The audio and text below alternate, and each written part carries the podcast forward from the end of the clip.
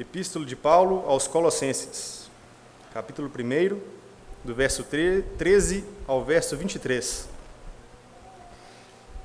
Diz assim a palavra do Senhor: Ele nos libertou do império das trevas e nos transportou para o reino do Filho do seu amor, no qual temos a redenção, a remissão dos pecados. Este é a imagem do Deus invisível, o primogênito de toda a criação. Pois nele foram criadas todas as coisas, nos céus e sobre a terra, as visíveis e as invisíveis, sejam tronos, sejam soberanias, quer principados, quer potestades. Tudo foi criado por meio dele e para ele. Ele é antes de todas as coisas. Nele tudo subsiste. Ele é a cabeça do corpo, da igreja. Ele é o princípio, o primogênito de entre os mortos, para em todas as coisas ter a primazia, porque aprove a Deus que nele residisse toda a plenitude. E que, havendo feito a paz pelo sangue da sua cruz, por meio dele, reconciliasse consigo mesmo todas as coisas, quer sobre a terra, quer nos céus. E a vós, outros também que outrora erais estranhos e inimigos no entendimento pelas vossas obras malignas, agora, porém, vos reconciliou no corpo da sua carne, mediante a sua morte para apresentar-vos perante ele santos, inculpáveis e irrepreensíveis, se é que permaneceis na fé, alicerçados e firmes, não vos deixando afastar da esperança do evangelho que ouvistes, e que foi pregado a toda criatura debaixo do céu, e do qual eu, Paulo, me tornei ministro. Amém. Oremos, meus irmãos.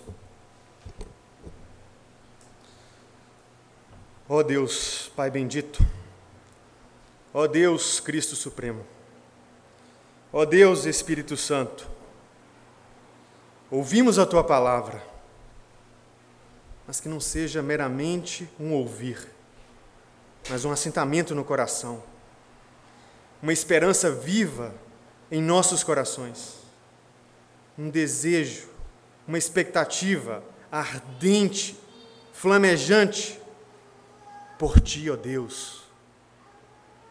Nos ajude nesse instante, para que venhamos conhecer mais e mais a respeito de ti. Que eu seja claro no falar, fidedigno quanto à interpretação. Tenha misericórdia de nós, ó Deus, e que os nossos olhos estejam voltados sempre no Cristo Supremo, soberano sobre tudo e sobre todos. É no nome dele do Filho que nós oramos. Amém e amém. Irmãos, Colossenses é, na minha opinião, uma das mais belas cartas escritas pelo apóstolo Paulo. E por qual motivo eu advogo, eu defendo isto? Por causa do principal assunto tratado nessa carta. E qual é o primeiro assunto, ou o principal assunto? O conhecimento.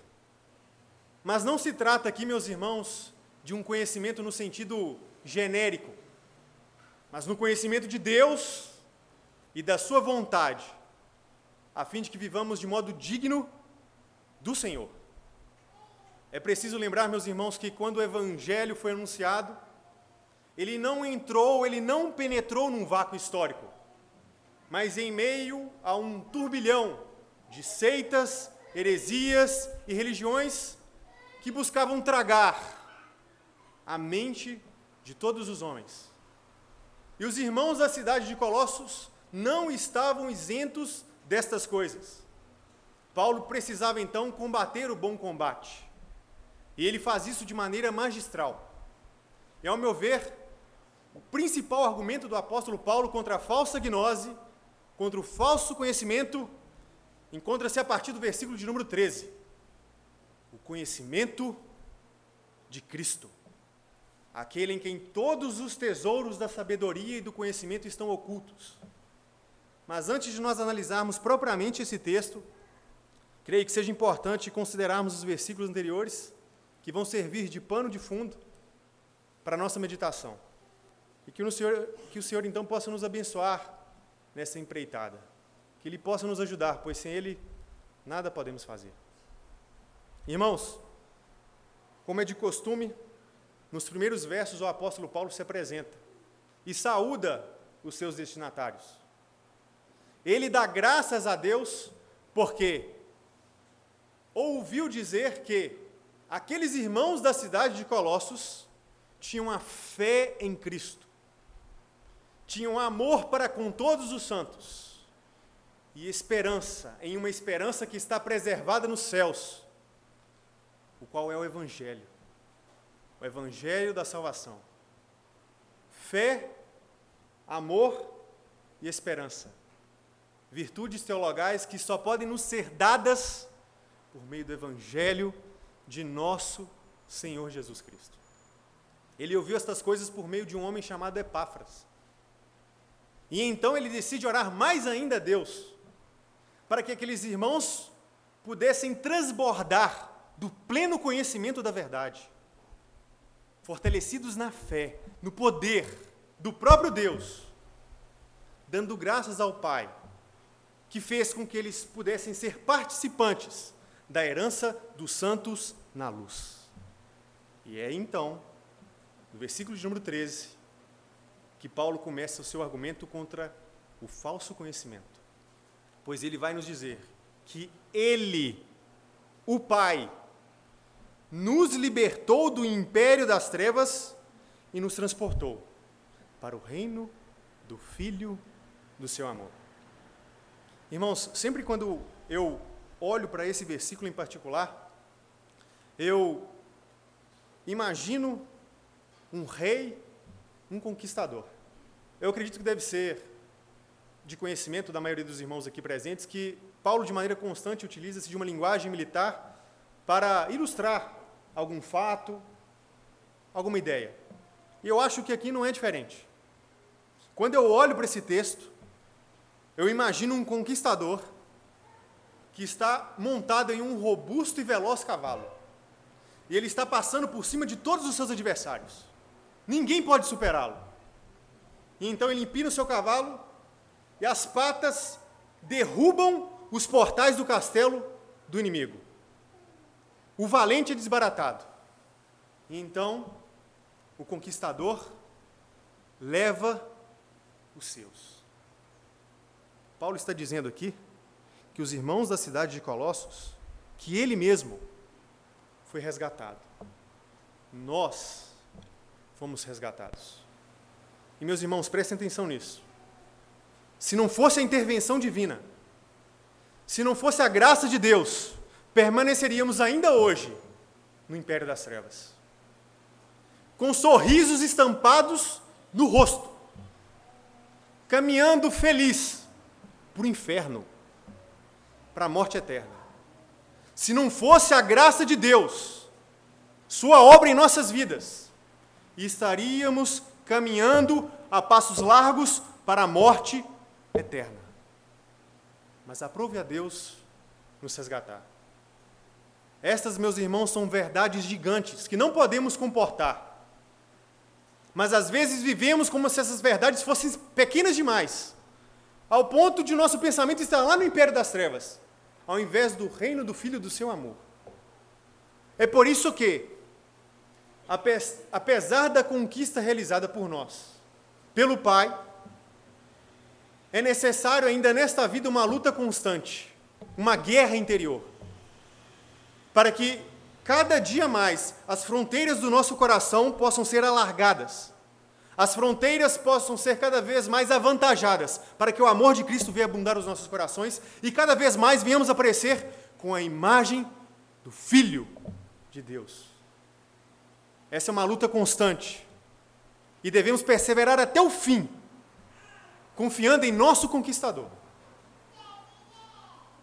Certa vez, um homem chamado Aldous Huxley os irmãos aqui talvez conheçam um dos seus livros, Admirável Novo Mundo. Ele disse certa vez, não nessa, necessariamente nesse livro, que a pior ditadura que viria, ela viria em aparência de democracia. Ela não precisaria de muros. Porque as pessoas estariam amando essa ditadura. Elas estariam tão afogadas em consumo e entretenimento que elas amariam a escravidão. Mal sabia ele que essa ditadura já existe. Mudando o que deve ser mudado, a ditadura é o pecado. Se a intervenção de Deus não ocorrer, vamos amar a escravidão. Vamos amar o pecado. Mas graças a Deus pelo conhecimento na face de Cristo, graças a Deus pela obra de nosso Senhor Jesus, do Filho, por meio do qual nós temos a redenção, a remissão dos pecados. É isso que diz o restante do versículo. E aqui eu preciso acrescentar e trazer à luz algumas informações importantes ainda nesse verso. O Pai nos libertou. E no Filho, versículo de número 14, nós temos a redenção, a remissão dos pecados. Mais uma vez, se vocês prestarem atenção, o apóstolo Paulo continua utilizando-se de linguagem militar, pois redenção é libertação mediante de um preço específico. Deus, por meio do Filho, libertou as algemas da escravidão, do nosso pecado. E não somente isso, perdoou os nossos pecados. Eu acabei de dizer agora, meus irmãos, que eu gosto de olhar para esse texto, para o versículo número 13 e também para o versículo número 14, imaginando um grande conquistador. Mas agora eu quero chamá-los para pensarem comigo, imaginarem comigo. Porém, agora eu vou acrescentar alguns dados importantes, alguns fatos que são completamente relevantes. Mas eu quero que vocês pensem comigo. Eu quero que vocês imaginem comigo, mais uma vez, o conquistador, o grande rei. Mas agora ele está acompanhado do seu filho. Ambos possuem cavalo, cavalos velozes e robustos, eles, eles estão desbaratando todos os seus adversários. Está vencendo todos os seus inimigos. Eles destroem o castelo do inimigo. O valente é amarrado. E então, o pai, o conquistador, resgata os seus. Mas espere um pouco, Lucas, tem uma coisa estranha nessa história. Porque aqueles que estão no castelo inimigo, aqueles que estão, aqueles que estão no império das trevas, eles são inimigos de Deus. Eles são rebeldes. Eles merecem, na verdade, a ira do conquistador. Eles merecem a sua mão pesada, a sua espada. É isso que eles merecem. Por que ele está sendo resgatado? É aí que vem o conhecimento de Cristo. O maravilhoso conhecimento de Cristo pois no Filho o Rei os ama. Por meio do Filho, o Rei os ama. O Filho satisfaz a ira do Pai, para que os inimigos possam se tornar amigos de Deus, filhos de Deus e co-herdeiros com o Filho. Isso, meus irmãos, é o Evangelho da salvação. Não aceitem nada, nada menos do que isso. Cristo vem em nosso favor. Deus vem em nosso favor para nos resgatar de nossos pecados. Isso é o Evangelho da salvação. Avançando no texto, meus irmãos, Paulo diz mais. O argumento não termina aqui. Ele vai dizer o seguinte no versículo de número 15, na primeira parte: Este, isto é, Jesus, o Filho, este é a imagem do Deus invisível. Nós lemos que Cristo é a expressão exata do ser de Deus. Irmãos, estamos diante de uma verdade incrível, esplêndida, um paradoxo que até hoje os teólogos tentam discutir e tentar de alguma maneira resolver. Porque na pessoa de Cristo, nós temos ao mesmo tempo um Deus soberano e criador de todas as coisas, mas ao mesmo tempo nós temos um Deus que se tornou homem, com suor e lágrimas, com sangue. Em Cristo, nós temos um Deus que morre Já pararam para pensar nessas coisas? Deus se fez carne e habitou entre nós. Viveu uma vida em obediência para que, através dessa vida, obtêssemos justiça e morte de cruz, para que a dívida fosse anulada. Esse é o Evangelho da salvação. Este é o nosso Senhor Jesus Cristo. Ele é o primogênito de toda a criação.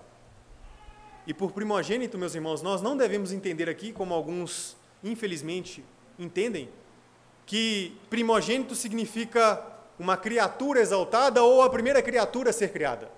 Pois os versículos seguintes vão contrariar essa posição. Pois veja o que é dito.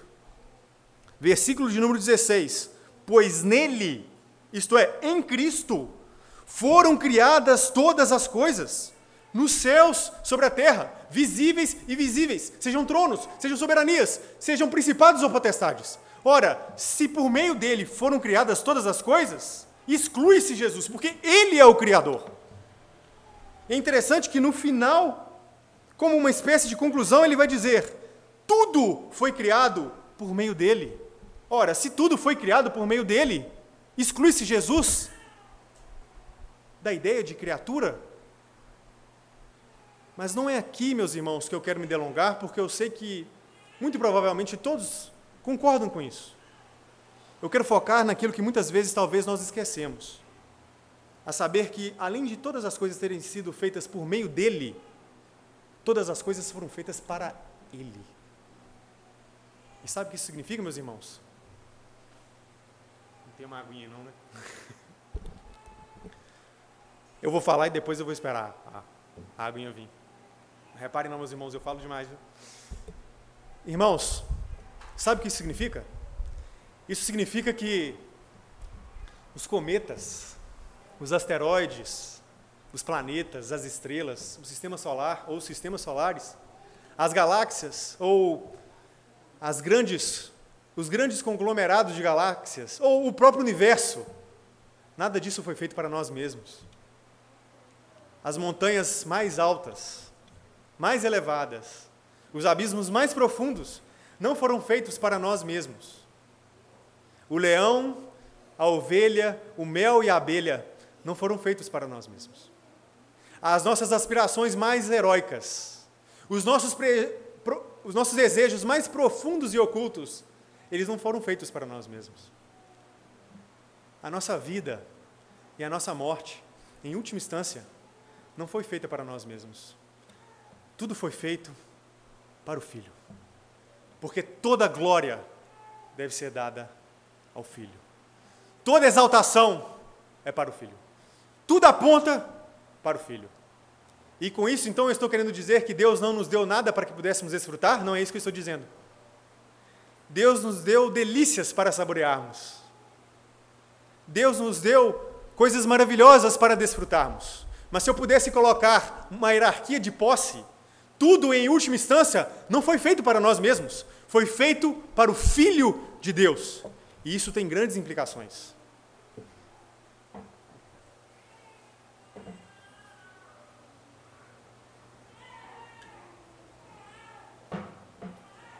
Isso significa que qualquer atividade, atividade humana, qualquer pensamento nosso, qualquer ato da volição, Qualquer emoção tem que ter o foco Cristo, pois tudo foi feito para Ele, por meio dEle, para a glória dEle.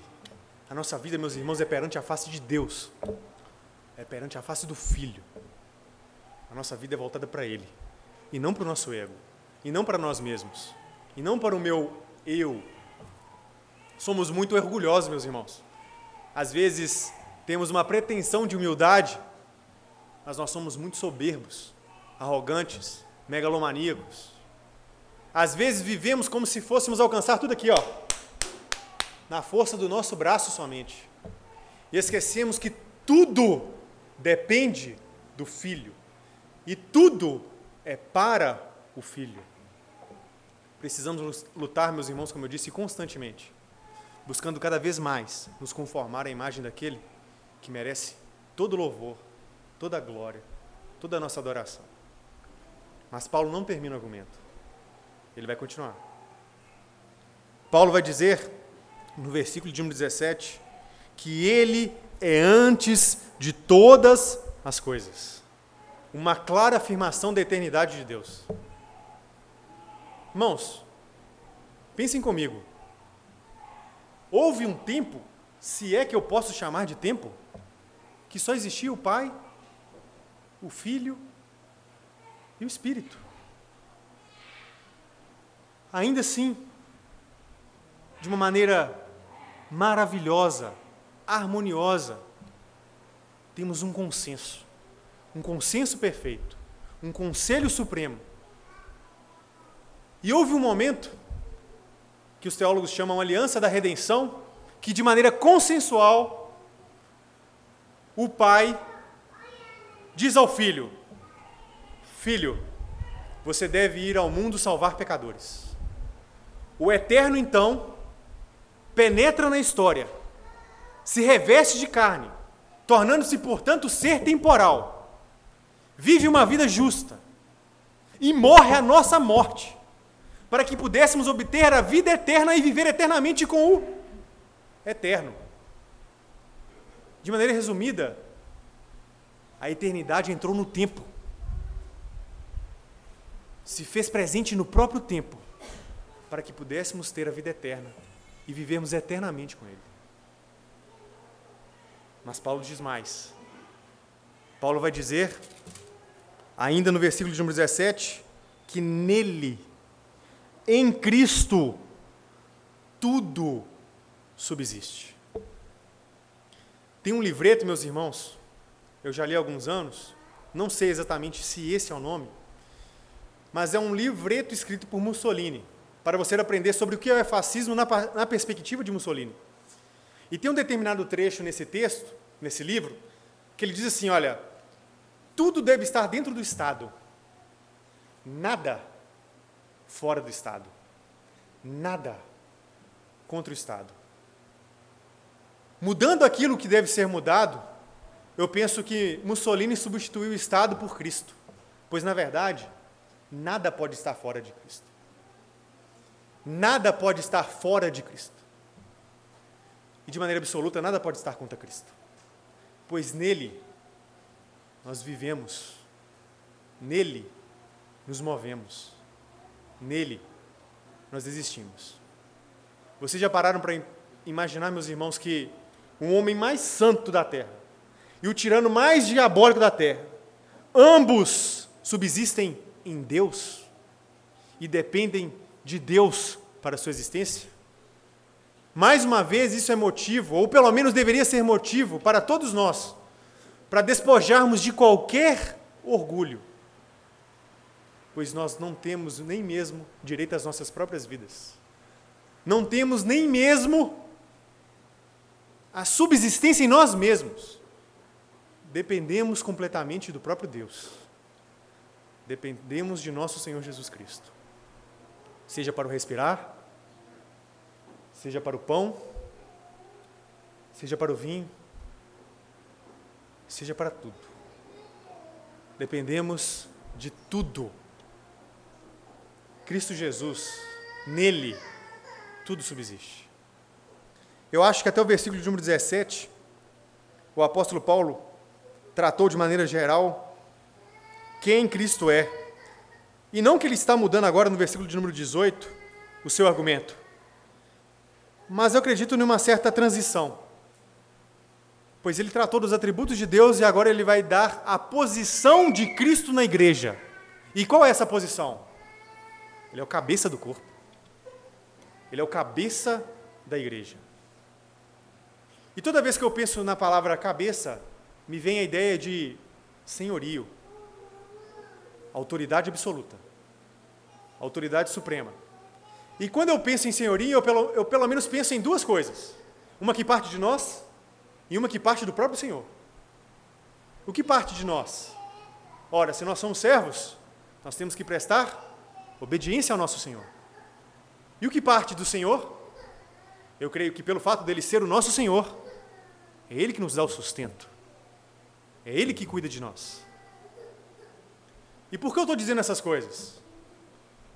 Porque nós precisamos tomar cuidado com alguns problemas em algumas igrejas. Eu bem sei e conheço a seriedade e a busca pela pureza dessa igreja, a Igreja Peregrinos. Conheço o trabalho, mesmo que de maneira distante. Mas mesmo assim, a advertência é oportuna, pois aquele que está de pé precisa tomar cuidado, pois ele pode cair. E o que eu quero compartilhar com vocês? Tome cuidado, meus irmãos. Reverendo Bruno, ele não é o cabeça da igreja. Os oficiais da igreja não são o cabeça da igreja. Eles não sustentam a igreja. Membros, em última instância, não é a oração de vocês que sustenta a igreja. Não é os seus dízimos. Não é as suas ofertas. Em última instância, quem sustenta a igreja é o próprio cabeça, o Senhor Jesus Cristo. Eu não estou dizendo que essas coisas que eu acabei de falar não são importantes, elas são importantes. Mas esse sustento material e até mesmo sustento espiritual só ocorre por causa da fonte suprema que é Cristo Jesus, o sustento supremo. E se você tirar os olhos dele, você vai cair. O sustento só é dado porque a fonte emana sustento divino. Pois Cristo é Deus, o Filho bendito, o cabeça da igreja. E Paulo diz mais sobre este filho. Ele é o princípio, o primogênito de entre os mortos. E Paulo nos diz que ele é o princípio primogênito de entre os mortos e nos apresenta a finalidade e o porquê disso. Finalidade: para em todas as coisas ter a primazia. E o porquê? Porque aprove a Deus que nele residisse toda a plenitude. Como eu entendo esses versos? Irmãos, vocês já pararam para imaginar que, nesse instante, o único ser que obteve a redenção completa. Deixa eu reformular isso aqui, porque senão eu vou, cair, vou acabar caindo numa heresia. Deixa eu reformular. O único ser que obteve ressurreição definitiva e um corpo glorificado foi quem? Foi Jesus. Os santos ainda esperam a sua ressurreição completa e definitiva. Eles ainda anseiam pelo corpo glorificado. E o mar e a terra terão que prestar contas no último dia desses corpos. Esses corpos serão transformados. Nós ansiamos com grande expectativa que o Senhor venha nos ares, ou pelo menos deveríamos ansiar, para que nós possamos nos encontrar com Ele e assim termos os nossos corpos sem pecado sem dor, sem mancha, sem mácula. É isso que nós almejamos. Mas Cristo já tem esse corpo, esse corpo glorificado. Porque tudo é para a glória dele, não somente a vida, mas até mesmo a morte. É assim que eu interpreto a primogenitura dentre os mortos. Ele foi o primeiro, porque em tudo ele deveria ser exaltado. Porque nele, porque aprove a Deus que nele residisse toda a plenitude, para que nele houvesse a primazia sobre tudo e sobre todos. E eu não sei se isso estava no pensamento do apóstolo Paulo, mas quando eu olho para esse texto, eu procuro uma implicação para a minha vida. Pois se Cristo ressuscitou dentre os mortos, se ele recebeu um corpo glorificado, a minha esperança e a minha fé é fortalecida, pois eu creio nas promessas de Jesus, que prometeu a todos aqueles que nele crescem, que também alcançariam a vida eterna e o corpo glorificado. Quando eu olho para essas palavras, quando eu vejo a primazia de Cristo, eu creio que eu vou abandonar ainda esse mundo mal, esse corpo mal, a nossa luta diária e alcançar a redenção completa. E isso deve ser um desejo, uma expectativa uma esperança e uma fé bem, bem estabelecida em todos os nossos corações. Eu desejo isso para todos vocês, porque o mundo é mau, os dias são maus. E o apóstolo Paulo continua no versículo de número 19, 19 ou melhor, 20,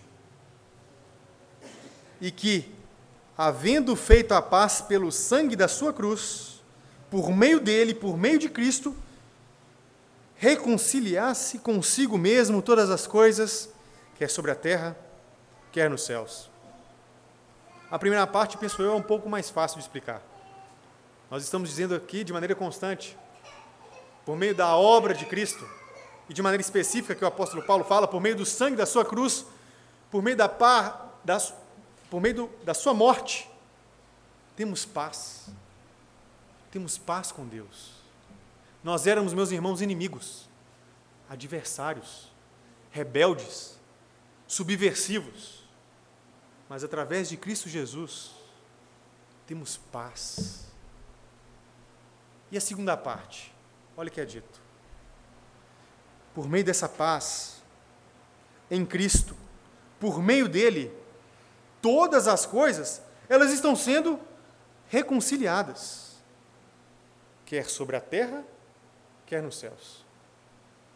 Isso significa que, de alguma maneira, todo o universo, todo o cosmos está sendo reconciliado, não somente nós. A morte de Cristo, a obra de Cristo, tem implicações cósmicas. Só esse versículo seria suficiente para meditarmos muito tempo nele. Mas eu quero que vocês guardem apenas uma coisa. Nesse versículo nós temos um princípio para a filosofia da história cristã. Pois esse versículo nos ensina que a história não é cíclica, como alguns irmãos, ou melhor, como algumas pessoas no tempo do apóstolo Paulo acreditavam. A história, ela não ruma para o nada, ela não caminha para o nada, nem mesmo para uma destruição completa como alguns nos dias de hoje pensam. Cristo está reconciliando todas as coisas. O final da história é o encontro, o nosso encontro com o Senhor nos ares. Esse é o final da história. E sobre outra perspectiva, o início da melhor história de todas, onde nós veremos a Deus e Cristo tabernáculo Deus irá tabernacular entre nós. Que isso seja uma esperança firmada em nossos corações, cada dia mais. Mas Paulo diz mais. Porque agora, quando ele disse sobre a morte de Cristo e a implicação de uma maneira cósmica, ele volta para os irmãos da cidade de Colossenses. Pois ele diz: E a vós outros, e por implicação, nós e a vós outros também, que outrora nós éramos o quê? Estranhos e inimigos no entendimento pelas vossas obras e pelas nossas obras malignas. Agora, porém, vos reconciliou, nos reconciliou no corpo da sua carne, mediante a sua morte, com um propósito bem específico para apresentar-vos perante Ele santos, inculpáveis e irrepreensíveis. O que diz o nosso catecismo? Qual é o fim principal do homem? O fim principal do homem é glorificar a Deus e gozar, algumas outras versões, né? Alegrar-se nele para sempre glorificar a Deus e alegrar-se nele para sempre implica vida em santidade, implica obediência, implica uma vida irrepreensível. O apóstolo Paulo, na sua carta aos Efésios, nos diz que nós fomos eleitos para sermos santos e irrepreensíveis. Nós somos conquistados nós somos removidos do império das trevas e transportados para o reino do Filho do seu amor para vivermos em conformidade com este reino. nós fomos transformados e transportados para a Sua maravilhosa luz, para vivermos em conformidade com a luz e não com as trevas. E se Cristo de fato habita o seu coração, as trevas não podem suportá-lo. Estas, meus irmãos, são verdades que precisam ser não somente avaliadas com o intelecto, mas assentadas, bem assentadas em nosso coração e firmemente estabelecidas. É notícia, é assentimento e é esperança. É confiança nessas palavras de verdade. É uma vida vivida à luz daquilo que nos foi, revelado. Uma vida de obediência. É para isso que a igreja de Deus foi chamada. Ser santa. No mundo em corrupção. Que será transformado pelo poder daquele que sustenta todas as coisas, pela Sua palavra. Mas veja que interessante o último versículo. Se é que permaneceis na fé, alicerçados e firmes, não vos deixando afastar da esperança do evangelho que ouvistes e que foi pregada a toda criatura debaixo do céu e do qual eu, Paulo, me tornei ministro. Nós sabemos, meus irmãos, e eu acredito muito que o apóstolo oh, já, já ia promover o Bruno aqui em apóstolo. Vocês já devem ter ouvido de maneira constante aqui que, que do início ao fim, pela boca do reverendo Bruno, que do início ao fim a, a salvação pertence ao Senhor. Mas ao mesmo tempo, a Escritura nos chama constantemente à responsabilidade de vivermos de maneira santa e íntegra, irrepreensível, imaculada, ilibada, partir de nós mesmos. Só que esse partir depende do próprio Espírito. É por isso que nós devemos, todos os dias, dobrar os nossos joelhos e clamarmos a Deus: Senhor, tenha misericórdia de mim. Bata no peito. Qual o problema? Senhor, tenha misericórdia de mim, sou pecador. Eu quero viver conforme a luz do teu filho. Eu quero andar em obediência à tua palavra, segundo os teus ditames e preceitos e mandamentos. Eu quero guardar firmemente a tua palavra no meu coração. Me ajuda, Senhor, a viver de maneira santa, pois sem santidade ninguém o verá. É isso que nós devemos pedir. E muitas vezes, meus irmãos, nós não pedimos. Quantas vezes nós deixamos a oração naquele momento em que estamos deitados, no travesseiro e aí nós começamos, Senhor Deus e Pai bendito. Quem nunca passou por isso? Eu já passei, não uma, não dez, talvez várias vezes. Irmãos, devemos viver em conformidade com a palavra de Deus. E como cidadãos do novo reino, venhamos a buscar o nosso Deus, se possível a todo instante, em pensamento, em palavras, em ações, em sentimentos. Que toda a nossa vida esteja voltada para aquele que é o Supremo, Cristo Jesus, nosso Senhor. Essa palavra era pregada até o sangue e, se necessário, até a morte pelo apóstolo Paulo, pois ele diz: Eu me tornei ministro do Evangelho.